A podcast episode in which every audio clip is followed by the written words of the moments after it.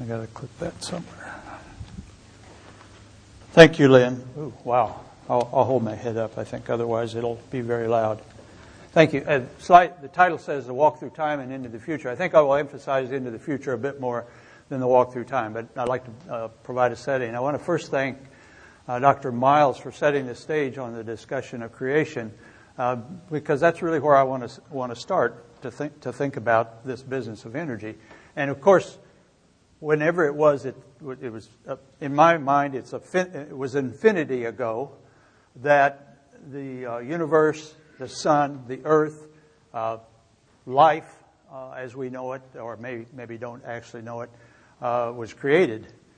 And over time, important components of that are things like the dinosaurs. To me, the Rocky Mountains are very important. I happen to live in, in the Rocky Mountains. And we come to man somewhere along that, that time frame. And man found on, on this earth a variety of things, including plants, animals, the sun, uh, water, and the wind.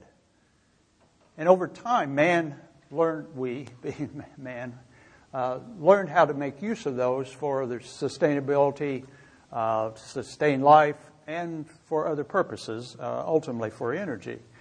And through such things as domesticating animals, uh, but then uh, developing technology, and then moving forward into what we know as a modern world, which I will not dwell on that part right now. So if I go back to the most, most fundamental energy form, it's the sun. And early man learned how to use that sun in some very creative ways. I don't know how many of you have been to Mesa Verde National Park in southwestern Colorado. Everybody? Oh, good. Isn't that magnificent? I, that is just one of, I love the national parks, but that's one of my favorites by far. And how did, what, this is essentially passive building design. They built their dwellings in the, the, the recess in the rock. And so, guess what happens? During the summer, the sun is high, the sun doesn't shine and heat it up, uh, and so they can stay cool. During the winter, as the sun is lower in the sky, the sun shines in, warms up the buildings. Of course, they have a lot of thermal mass there, so they have st- storage overnight. Very clever, these Anasazis. And it's really spectacular. So, so they knew how to use the sun. Wonder why we don't. We do to some extent, but we forget about that uh, as we build our houses.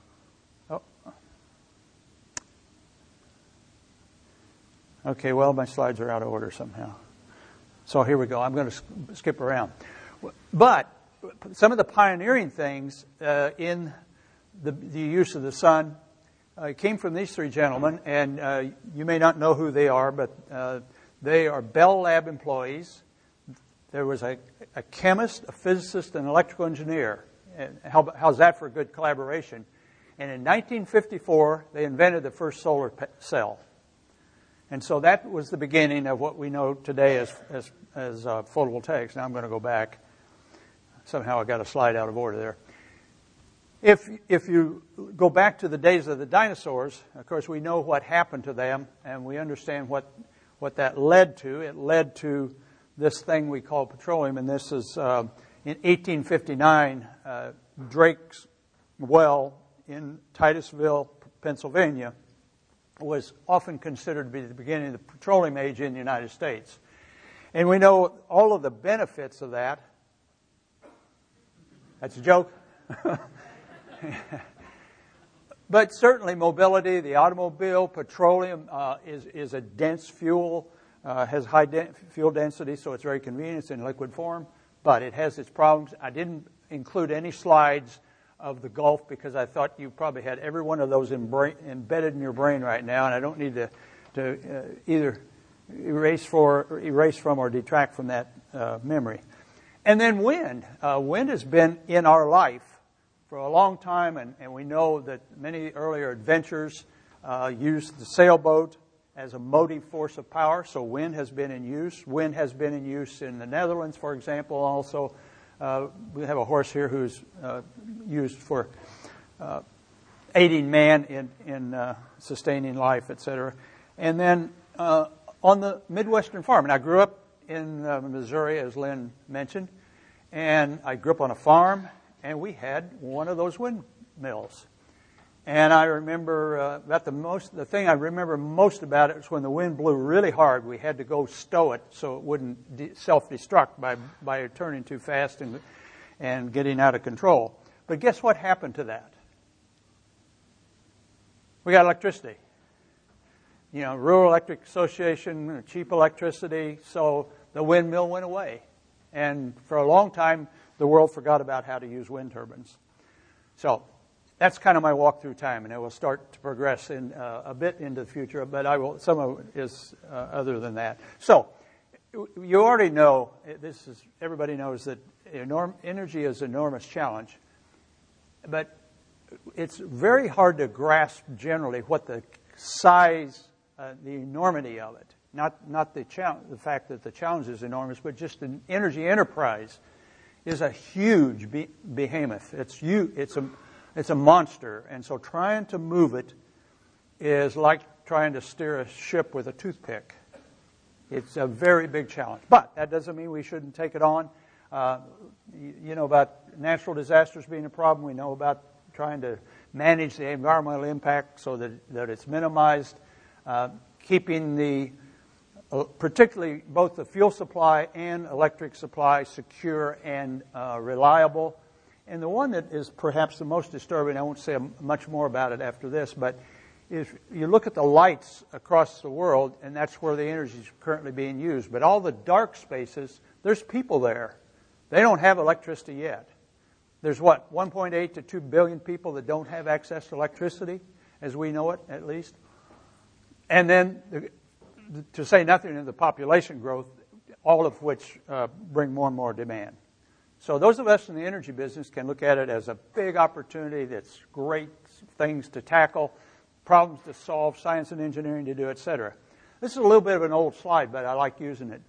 Um, if you, it's U.S. dependence on foreign oil, which is one of our big challenges in so many ways.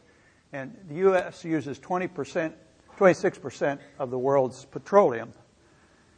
And then all the rest of the countries uh, stack up below that the countries that have, have oil and, and availability of oil uh, and, the, and the estimated amount is on the left side. And the problem, one of the big problems, as you know, is there's a many of those countries don't really like us, at, to say the least.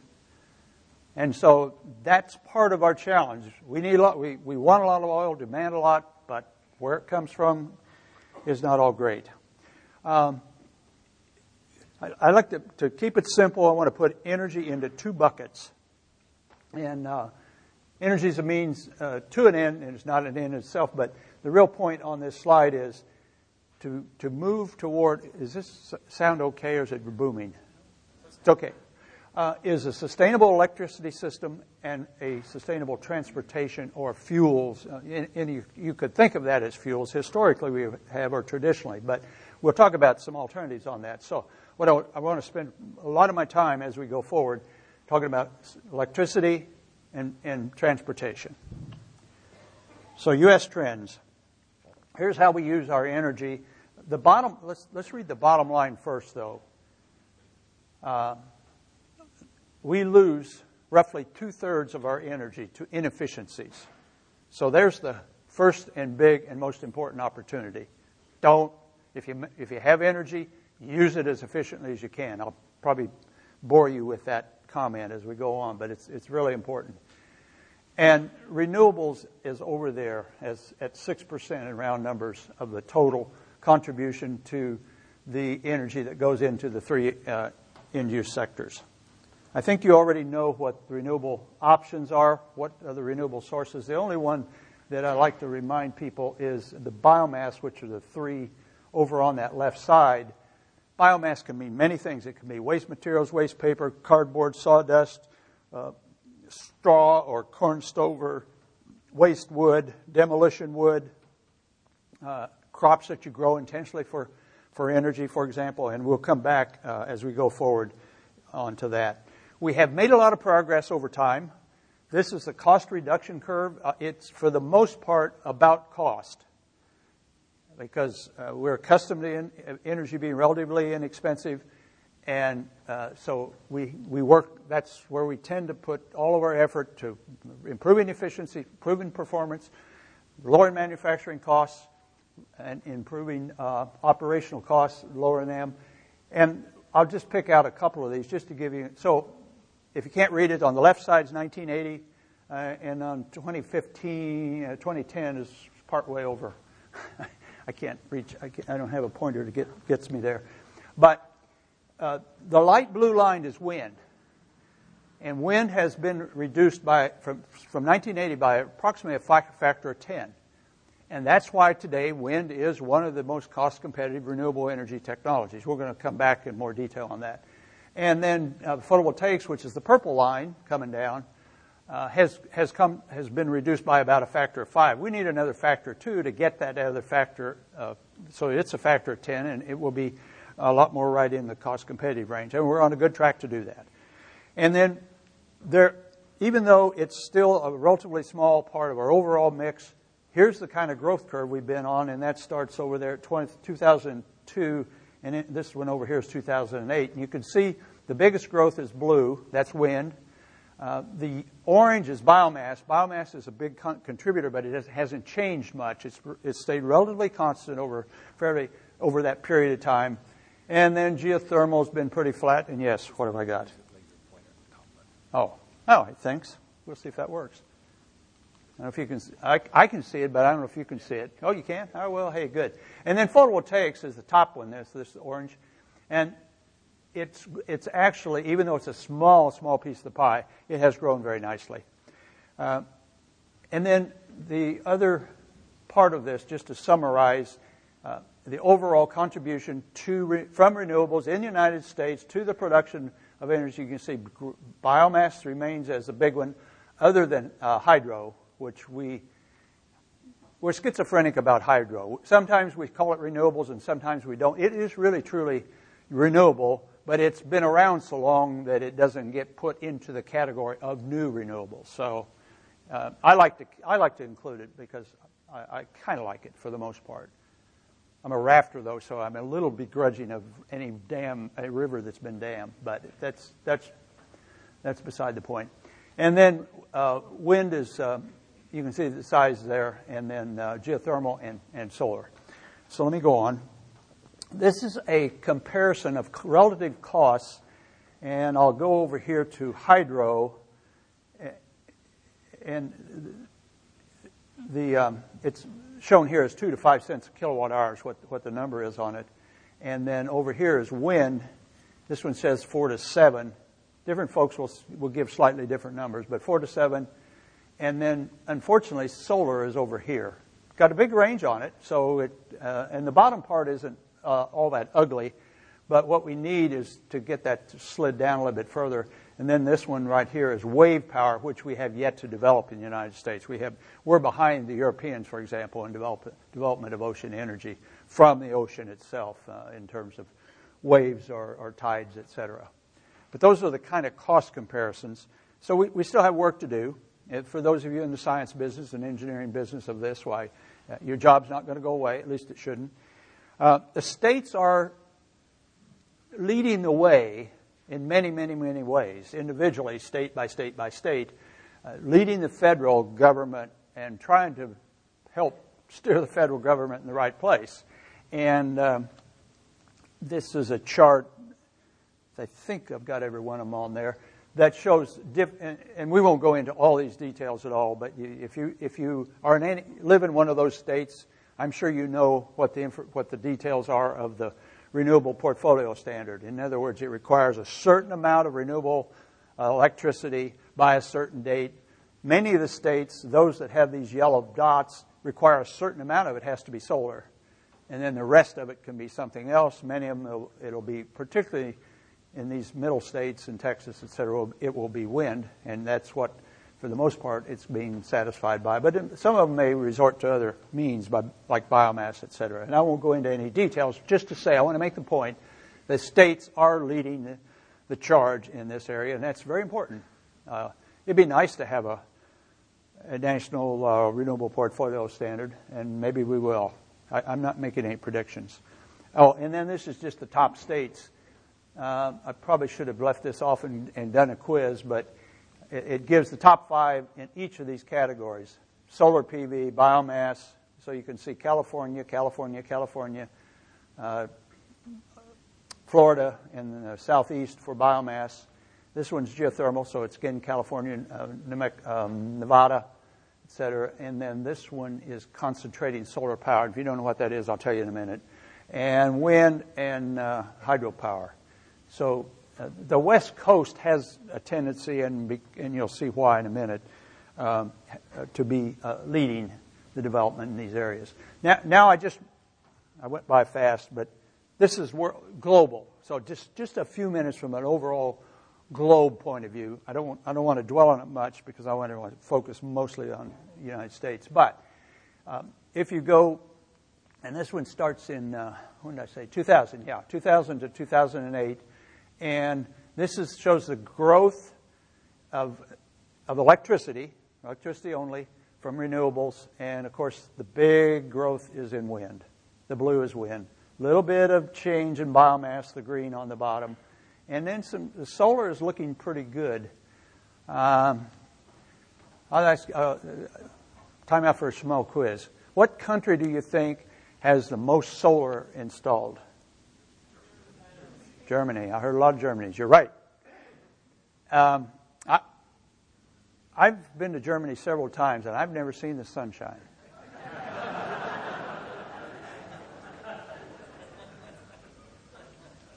but it still works. It just doesn't work. It, it's more, when we get the solar map, I'll try to remind you to look, it's more like the solar intensity of Seattle, for example.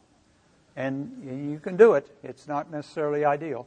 And then here's, here's the countries, and this is really hard to read. The map, the map is so muddled, but uh, if you go down here, if I could read, I can read it over here. um, the first one over there is uh, small hydro. Let's skip that one. Wind is the third one over the light blue, and uh, the U.S. is in lead in the lead there, and uh, and then Germany's number two, and then solar. We'll just do a couple of them. So there's solar. There's Germany. There's the number one. That was the quiz I just gave you, and you passed with flying colors. And then uh, Spain is second. Japan's third, and U.S. is fourth on that if you can't read those. So just to give you an idea of what's going on across the world. So, uh, th- this is a, just a slight diversion for a second. Uh, you know, we we uh, we talk about the development of our of a smart grid here, and we look at, at what's going on in Germany. This happens to be in Haiti, uh, right after the earthquake, and, and the, the thing I really want to show you is look at their electric system, their wires up here. A work of art, huh? I mean, is there any, any doubt that it's not surprising that um, an earthquake would, would damage those severely? And, these, and it turns out these guys uh, in this truck are on their way to, to help clean up from the, from the, um, from the earthquake. Uh, this was actually, some, and this and the other photos I'm just about to show you. Are My, I have a cousin who has spends his time. He's actually retired, but but he went and spent three weeks immediately after, two days after the earthquake. He was in Haiti, helping restore power to some of the hospitals and that sort of thing. And he has some heart wrenching tales about. I can barely see the. Okay, I, I got to find the button up here now. I'll probably hit the wrong one. This is Bangladesh. Sim- similar kind of thing. Uh, if you look at the electric system, it's not all that bad, but what happens in some of those countries is the value of copper is so high, they will risk their life, climb up the poles, tear these, t- and, and, rip down the infrastructure. So they put it up, it gets torn down. I, you know, so it's amazing uh, how some of the rest of the world lives. This is in uh, the Sudan they actually, their power line looks pretty decent, and then this is a cell tower. So they've got cell phone, and they have some reasonable uh, power. But if you go to a, a, little a shop, again in Sudan, uh, he has one light bulb right here. There's his light bulb. And, but notice it's a compact fluorescent. So, hey, pretty with it, huh? Okay, so Uh, this is my pitch on energy efficiency. One slide. I just want to make sure that you hear from me that energy efficiency, even though that's not the topic I'm focusing on, I'm talking. I'm focusing on renewable energy. Um, that if you start at the end point, and we we use energy in building industry and transportation, we always need to use every watt, gallon, whatever form it comes, as efficient as we possibly can, and we have a long, long way to go. So uh, we need to focus on that. I'm going, to, I'm going to emphasize the left side over the renewables, but I'm also, we need to be mindful of this middle piece that however we produce energy, there's delivery, storage, distribution, transmission, uh, tanks, pipes, wires, etc., that have to be tended to, and they are part of the entire uh, energy infrastructure that has to be right and in place and functioning efficiently to make the overall system work. So, what I'm really going to do now is start out by telling you some things you probably already know. But for just a second, let's remind ourselves of the following. Um, there's two things on here. There's the renewables, so there's solar, uh, ocean, um, uh, uh, that's the biomass, hydro, and, well, all right, I'll come back to that in a second, and wind. And then that's the amount of energy in some units, uh, which we don't, we won't worry about the units, uh, that's produced in one year by these renewables. These things are the traditional natural gas, petroleum, uranium, and coal and that's the total estimated reserve. Remember, these are every year these get generated. So you, if you look across there, what for the I'm sorry to, for the wind advocates here, but it really looks like we need to make sure we get into seriously into the sun use of the sun. It's the big supply. But that doesn't mean we're not going to have wind. That doesn't mean we're not going to have biomass, by the way. But we do need to seriously develop our solar resource because we have an enormous quantity of, of sun, and the sun is reliable in that sense. We know when it's going to shine, we know when it's not going to shine. Other than in some places where it rains a lot, I guess I, I would moderate my thing, my comments. Uh, here's four maps of where the various resources are in the United States the solar being there. This is wind. You can see in the middle of the middle of the country. Geothermal tends to be a western resource. Biomass tends to be upper Midwest, southeast. And I always like to tell audiences to integrate in your brain uh, what what those might look like. And I decided that was too hard a challenge. So here's here's a different way to do that. If we start out by just putting up, uh, this is for solar photovoltaic. So and by the way, what did I say about, uh, let's, when we get to this one, let's compare, say, the desert southwest, New Mexico, Arizona, Texas. Um, Washington, D.C. is going to be not too bad, but, but Seattle, and some of the more detailed maps show a, I can't see that. Hmm. Anyhow, you know where Seattle is.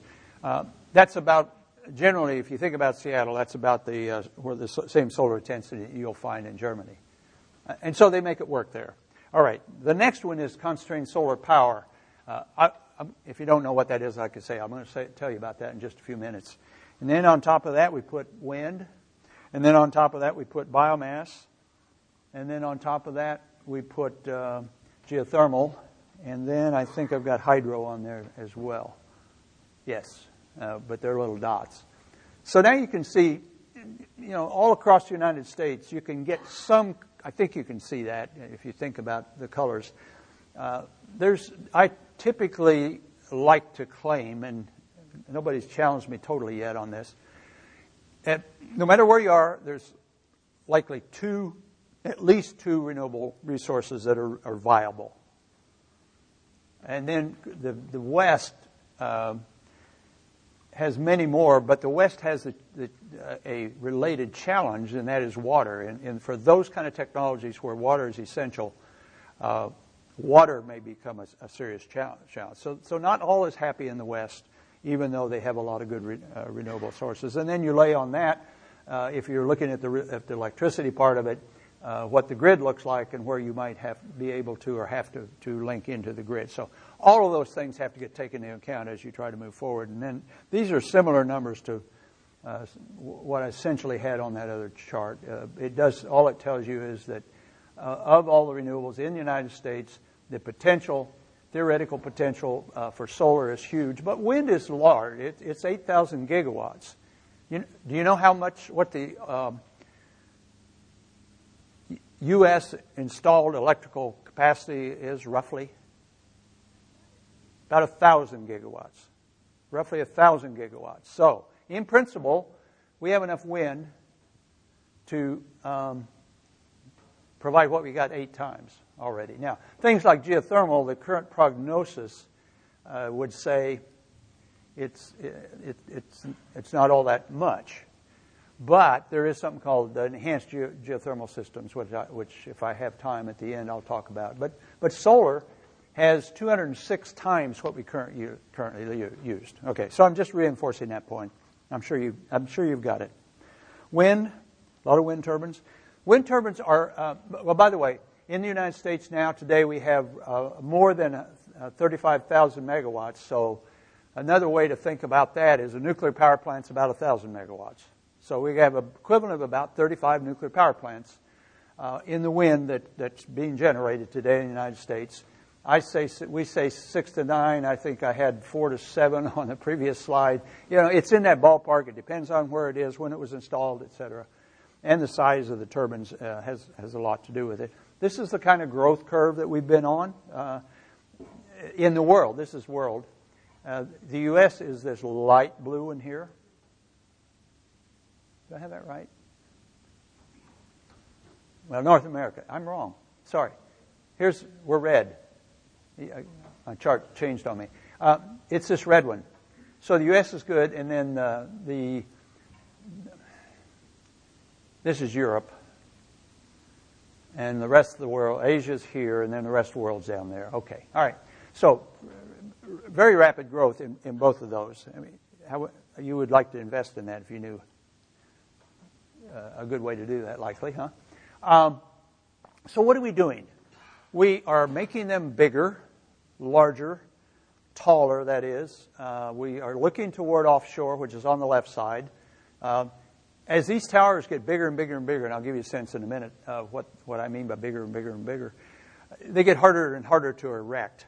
Uh, how do you take something that big and then tip it up, or do you telescope it, or what, how do you do it? How do you engineer it? Blades, uh, as they get bigger and bigger, bigger, longer and longer, longer, they get heavier and heavier and heavier, more expensive and more expensive. So trying to make them lighter uh, and still maintain their performance. Uh, reliability of the gearboxes and the drivetrain uh, is a challenge. And then more accurate weather, uh, wind forecasting so you can manage uh, your, the total load. And there's a, a, move to go offshore, certainly in Europe, because they, are, they have less land availability in uh, the United States, it's, be, it's more of a political or not in my backyard issue than anything at the moment, uh, but we are, uh, the, the, door's been opened. I think we'll get there. 70 meter uh, kind of towers we're talking about, and then uh, also I mentioned the reliability problem. So a 70 meter, this is actually an installation in the Irish Sea, so uh, in Europe at 3.6 megawatts. By the way, the typical wind turbines you'll likely see these days is a two and a half megawatts. They're moving to three and a half megawatts, so more and more you'll start to see them of that size in, in installations as you drive around this country. But to give you a sense of how big that is, they are big. And if you if you've driven by one on the highway as you went as you go down the road, uh, you'll be you, you you will be astounded. Um, I like to look at this as a tower that's the length of a football field, and on top of that tower that's a football field long, there's another football field spinning. It, it, that's the scale I mean, yeah, and it's a structure. It's been built, and you know, it's steel and carbon and nuts and bolts. And more and more, uh, I mean, these, these are only 3.6. I think the industry is targeting at this point up to 10. So you can just imagine some of the challenges. So need some good engineers. And now wind does everything it can to get an advantage. So in this, I don't know whether the sisters are praying for them or in, leaving in disgust, but I have a feeling that it's uh, that they're on the on the side of the wind here. Solar. Let's move on to solar. Um, there are three key ways that you can use solar, uh, that we use it uh, intentionally. And one is solar thermal, in other words, heat.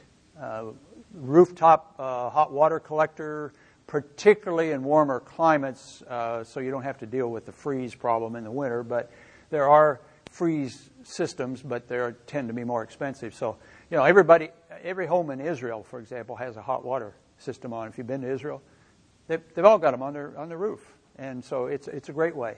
I'm not going to emphasize that. I'm going to talk about the other two primarily. Photovoltaics. Uh, for both distributed and then centralized, so you can you can agglomerate and have, have a large central place, and then concentrated solar power. And it, well, it's hard to know how much PV is actually installed in the United States because it, it goes on people's rooftops, it goes in their backyard, it goes on you know on all kinds of places, and we're estimating uh, somewhere above 1,000 megawatts, which is about the equivalent of one nuclear power plant. So it's not an awful lot, but it's, it's making a good inroad. And then con- concentrating solar power, which is about half of that. Uh, so we still don't have an awful lot of, of, of that on the ground. Concentrating solar power, I promised you I'd tell you what it is. And here it is. There's several concepts. Uh, the two main ones, well, maybe three, um, is these are troughs, uh, a curved reflective system. Those are heliostats or mirrors that reflect the sunlight onto a central tube in which a, a heat transfer fluid flows, and the, the sun heats up that fluid and use that fluid just like as a heat source. So it's like you could either be burning biomass, coal, or natural gas. It's the same kind of a, a cycle. Uh, you know, it's a thermodynamic cycle. You turn a turbine it turns a generator and you have uh, alternating electricity and the utilities like it because it's something they know uh, how to deal with. They, that rotating machinery, they, they got it. They know how to live with it, make it work.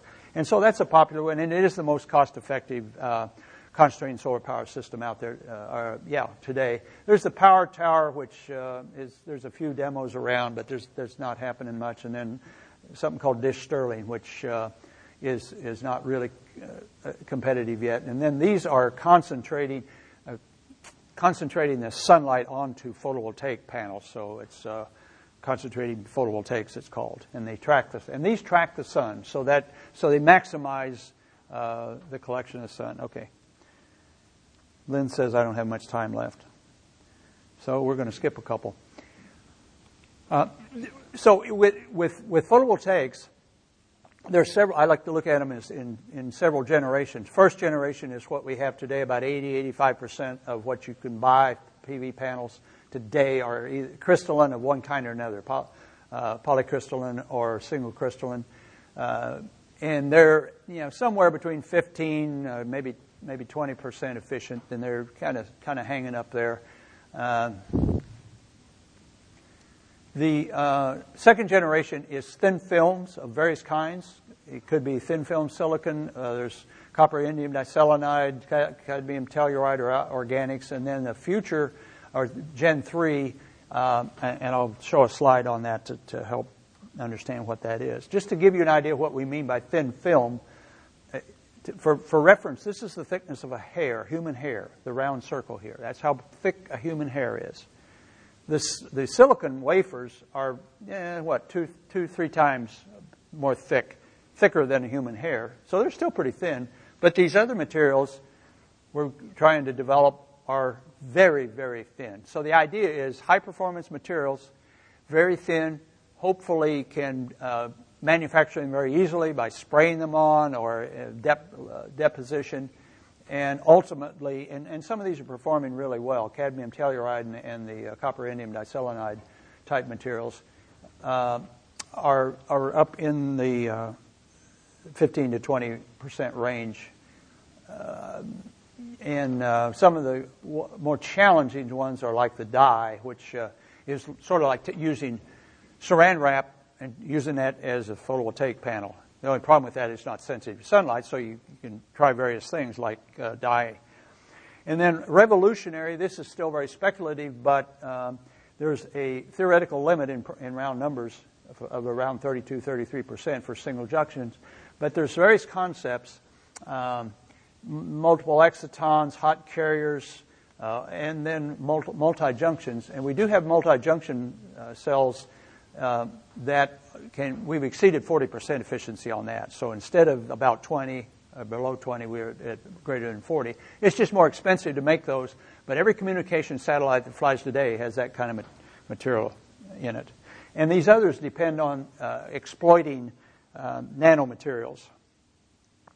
I think I'm going to skip geothermal. And if you want to ask me questions, somebody really wants to know about it. Biomass power is there today. There's not a lot of new technology that's being developed there. Uh, it can, uh, I will, uh, I'll come back to that in a second.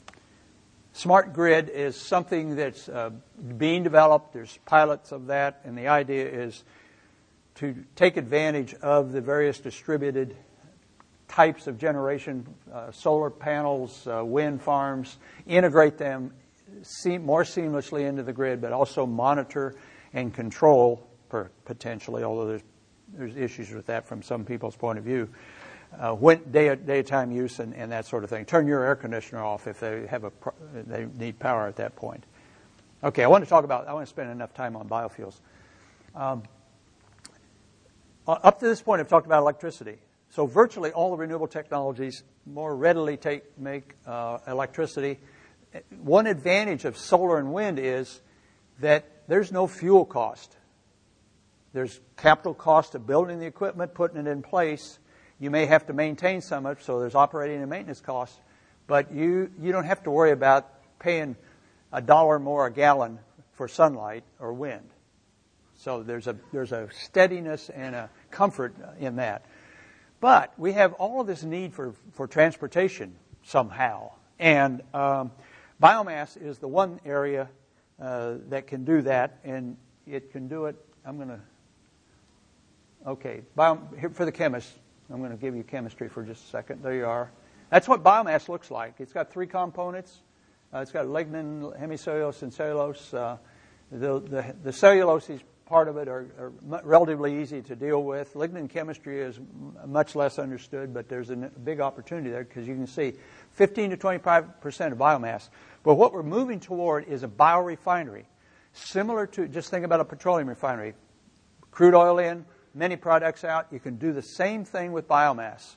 We haven't managed to get there yet, but in principle you can. Any a variety of biomass materials can be fed into and there's I, we show what six options there, and then out the other end you can get all kinds of things: uh, ethanol, electricity, heat, plastic solvents, paints, dyes, etc. And uh, the programs are moving toward that, but it, it's a ways off. First generation is corn ethanol. Uh, corn ethanol is topping out, I believe. Uh, you, there'll be somebody might argue with me on that, but will over, will will be topping out, and what we're moving toward is cellulosic ethanol. So the corn stalks, the corn cobs, wheat straw, uh, switchgrass that can be grown for crops, and can be done. You can do the same thing, and there's a few pilot plants out there doing that. Uh, the ones, the areas I'm most excited about are what we call um, third and fourth generations drop-in fuels, fuels that can be integrated well into a petroleum refinery, either to the refinery or at the end, blended with gasoline.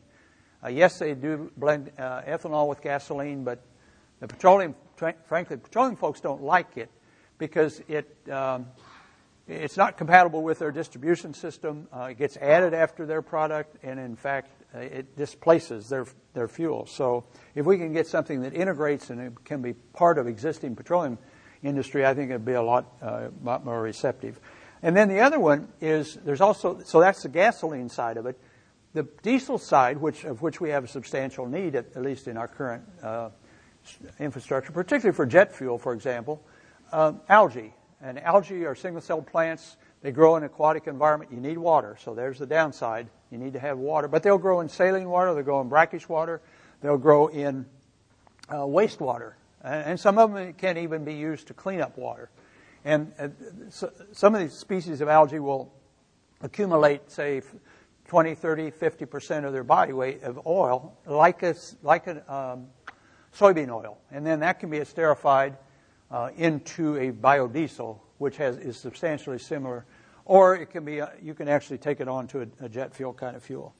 So that's uh, a longer term proposition. It's not quite ready for prime time at this point. And if you ask me how long it'll be, I don't know.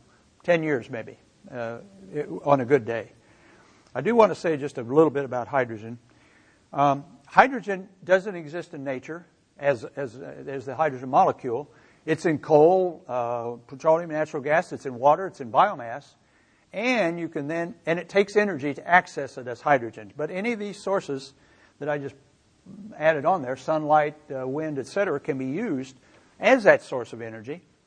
And you can e- use it to either split water itself and make hydrogen or break down uh, the longer chain molecules, either like biomass molecules or the, hyd- uh, the uh, hydrocarbon, uh, the fossil fuel molecules.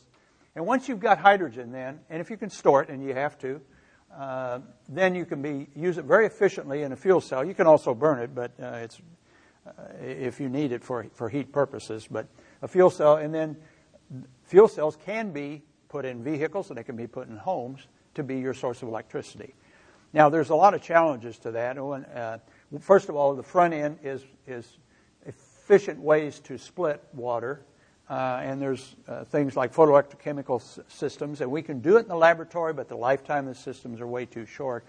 Uh, storage of hydrogen is still a challenge. You can put them in uh, heavy, uh, high pressure tanks.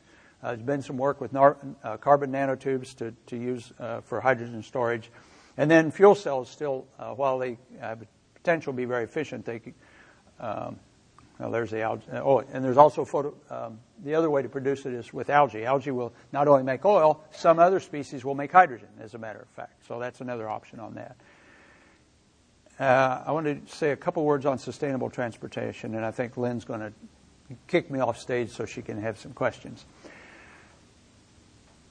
that so here's we're on the left side today. Conventional vehicles, corn ethanol is being put into gasoline. Uh, biodiesel is being put in uh, for diesel vehicles. There's some natural gas.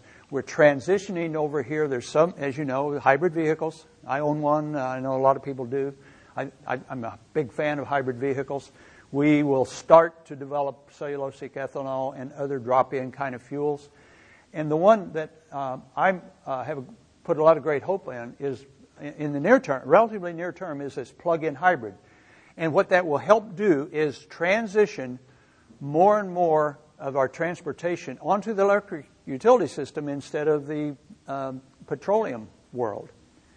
Now, that's a good news, bad news, but like I, like I said earlier, there's a lot of ways we can, from renewables you can produce electricity. So let's take advantage of that. Let's start to unburden our transportation system by going to uh, a plug-in hybrid. Uh, I won't just, if you don't know what it is, maybe somebody can ask me, but, uh, and then further down the road would be the uh, hydrogen vehicle uh, with, that's driven by a fuel cell motive force.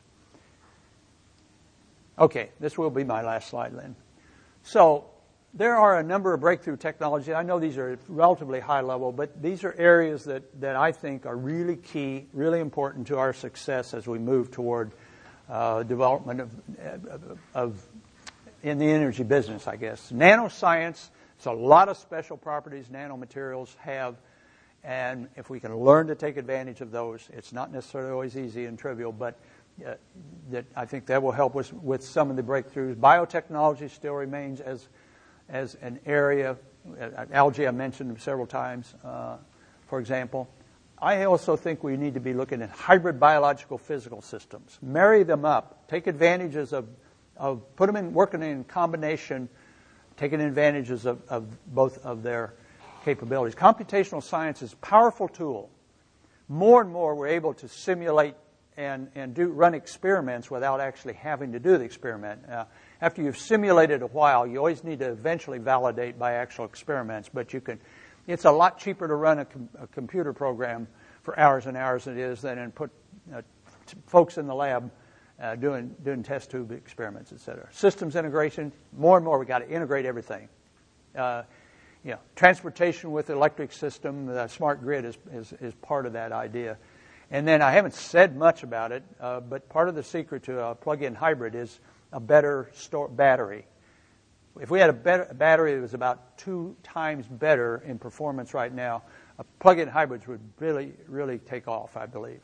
And so we, we and, and this has been a neglected area. There's not been, until recently, the Department of Energy is now starting to put more and more funds into that area, fortunately. But we need a lot of innovation. We need some creative people working there. And Lynn, I will stop and let you uh, see if we have anybody have questions. Thank you very much. Appreciate it.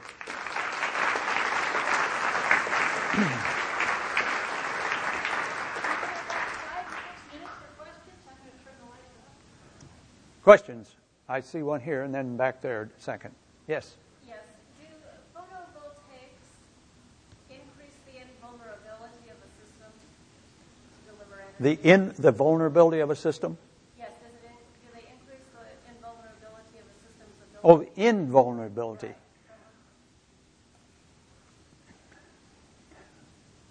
I, I got to say this the right way. I. Does it does it aid in uh, moderating the vulnerability of a system? There you there we go. In principle, it does uh, be, uh, because you know when the sun's going to shine. What what would really help it it be a, a winner is to have a better energy storage, have have ways to store it, and that uh, the, the the only the, one of the downsides of so, of photovoltaics is uh, the the peak load. I had a slide on, it, but I, I skipped it. The peak load of the electric system uh, keeps going after the sun goes down. In other words, it's not the, the sun helps, solar helps for a while during the peak peak of the day, but it stays hot. Everybody comes home, start cooking, and so we need to be able to extend the time that the solar electricity is uh, available to the electric grid by a few hours, like five hours. If you could do it four or five hours, then it could really be a, a key uh, aid. And what it does, it shaves that big peak off during the summer summer peak for the most part. So, but but but yes, fundamentally it does help. But it, could help more with better storage. Yeah, and that, that this guy back here. If the average American household had five thousand dollars to invest, what should they spend Um. Uh, I, the first thing is buy a good caulking gun and, and um, caulk all the little. If, you ever had a home audit and where they do the IR camera, you learn a lot about your house. And uh, most houses, unless you have a fairly new one and they did a bang up job, there's a lot of little where, where your window sills come together on the inside. There's leaks. Just caulk everything uh, make I, I would spend it on, on that. I'd spend it on insulation if you don't have it. Um, uh, more you know more efficient appliances potentially, depending on the age. Well, five thousand dollars doesn't get get you very far with a new vehicle. With a vehicle, then you can't buy very much solar panels.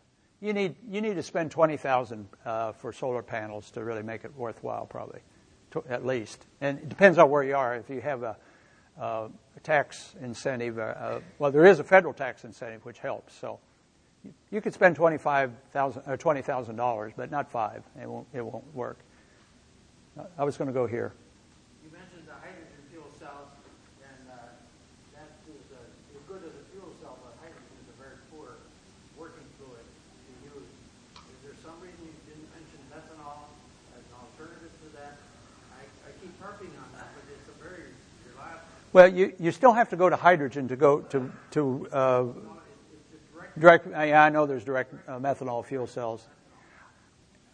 Sure, it gives off some CO2, but it doesn't, uh, uh, because the efficiency of the fuel cell gives off a whole lot less than our heat engines that we're using right now for propulsion. Yeah, uh, to do that, you have to have a methanol uh, produce. You have to generate methanol somehow. And the, one of the problems with with methanol, it has about half the energy content of gasoline. Ethanol has a disadvantage of being about having about two thirds the uh, energy density of, of gasoline. So you have to you'd have to have a tank, you know, for equivalent range in principle, you'd have to have a tank probably twice the size of if you're talking about a, a vehicle. Uh, of, Get three times the efficiency. uh, maybe two times. You might get two times. I, I, I don't think we get. You know, most people don't understand that or know that a traditional automobile engine is a very inefficient device. It's about 20% efficient on a good day. Yeah. And, and he's talking about probably 50% ballpark. Huh? Right. No, I understand. Yeah. Um, where do I go next? I, I see a vigorous hand in the back, so sorry, you weren't vigorous enough. To attempt to solve your nighttime solution of photovoltaic, why not send an array up into space and beam the energy down? Well, uh, there's been talk about that, microwave it down, or but uh, it. I, I don't think it turns out to be very practical. And if you have a big high energy beam coming down, there's always the fear that it, what, what if you miss the target? yeah. One more question. Oh, okay, I'll go here. Um, if the car uh, is so inefficient, the car, the gas engine is so inefficient, is, is, is your, your comment about the plug-in kind of as our intermediate way to get our transportation off of oil into the system and then work on other ways to get energy there? Or is there a better engine to put in the vehicle? Um, to, which, which would be the most efficient way of getting our, to our transportation without oil? Well, yeah, I didn't say it as I was talking about the plug-in hybrid, but it is a more it's more efficient. Uh, It, it sort of mirrors the comment about the fuel cell. Uh, uh, you know, you produce electricity from a from a from some means. Uh, if it's from renewables, you you know the efficiency is not nearly as important as the cost, really, ultimately. Um, and then once you've stored it, I mean, the, the round the round trip with a battery is, is is high efficiency, and the round and the efficiency of electric motor is up in the ninety percent range. So, uh, you my, our plug-in hybrid advocates will argue that you may gain a factor of three. I guess we're talking the same thing, aren't we? yeah, ultimately, factor basically factor three more efficient use of basic energy.